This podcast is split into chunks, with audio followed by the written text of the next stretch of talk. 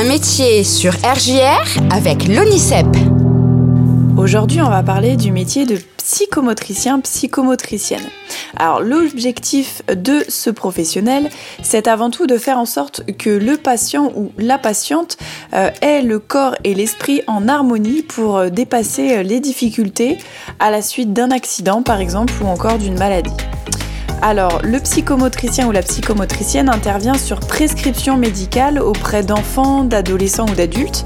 Euh, il prend ou elle prend en charge les troubles liés à l'autisme, par exemple, à la maladie d'Alzheimer, au polyhandicap, à l'anorexie ou encore liés à l'apprentissage, comme le trouble des 10, la dyscalculie, la dyslexie, la dysphasie, la dyspraxie, etc. Alors, euh, le psychomotricien euh, va d'abord commencer par un bilan euh, qui comprend un entretien, des activités dirigées et des tests pour observer le fonctionnement de la personne, évaluer ses compétences, ses troubles et analyser les origines probables de ses difficultés. Puis ensuite vient l'étape des soins adaptés euh, consistant en diverses propositions d'exercices et activités. Alors cela peut aller de la relaxation en passant par l'expression corporelle jusqu'à la coordination et l'équilibre, les jeux d'orientation, les ateliers de concentration et d'organisation de l'activité.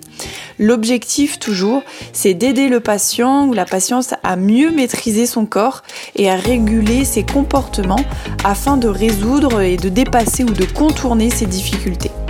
Alors côté compétences requises, euh, il faut euh, de l'imagination puisque le psychomotricien ou la psychomotricienne met au point toutes sortes d'activités physiques pour favoriser les mouvements, les gestes et l'expression corporelle.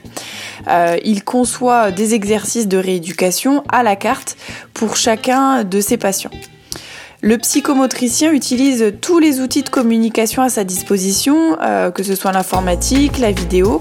Il a également recours aux arts plastiques, à la musique, au théâtre et à la danse, euh, et recherche en permanence des solutions et des techniques novatrices pour répondre au mieux à la diversité des troubles et des patients qu'il doit rééduquer.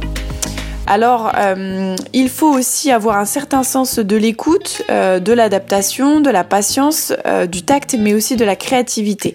Ce sont autant de qualités qui sont nécessaires pour obtenir l'adhésion active du patient et donc, de fait, de meilleurs résultats.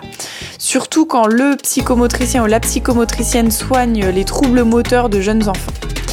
Euh, il faut aussi un solide équilibre personnel et émotionnel. Euh, c'est indispensable pour exercer ce métier dans de bonnes conditions. Et face à des patients fragilisés, en difficulté avec leur corps, euh, une attention bienveillante est vraiment de mise. Alors la réussite d'une thérapie psychomotricienne repose aussi sur la qualité des entretiens préliminaires à la rééducation. Pour accéder à ce métier et exercer ce métier, il faut être titulaire euh, du diplôme d'état de psychomotricien, qui se prépare en trois ans en institut euh, de formation. Alors il faut savoir que depuis 2020, selon les instituts de formation, l'accès à la formation se fait sur dossier ou après une première année d'études euh, universitaires. quelques concours demeurent encore, mais il faut se préinscrire via Parcoursup. À partir de la rentrée de septembre 2021, l'admission sera totalement revue. Pour en savoir plus euh, sur ce métier de psychomotricien-psychomotricienne, n'hésitez pas à consulter le site internet ONICEP www.onicep.fr pour accéder à la fiche métier euh, psychomotricien-psychomotricienne et en savoir davantage notamment sur la carrière, le salaire, où exercer ce métier. Et puis n'hésitez pas également à consulter les parcours de l'ONICEP à la librairie de l'éducation au 17 boulevard de la Paix à Reims.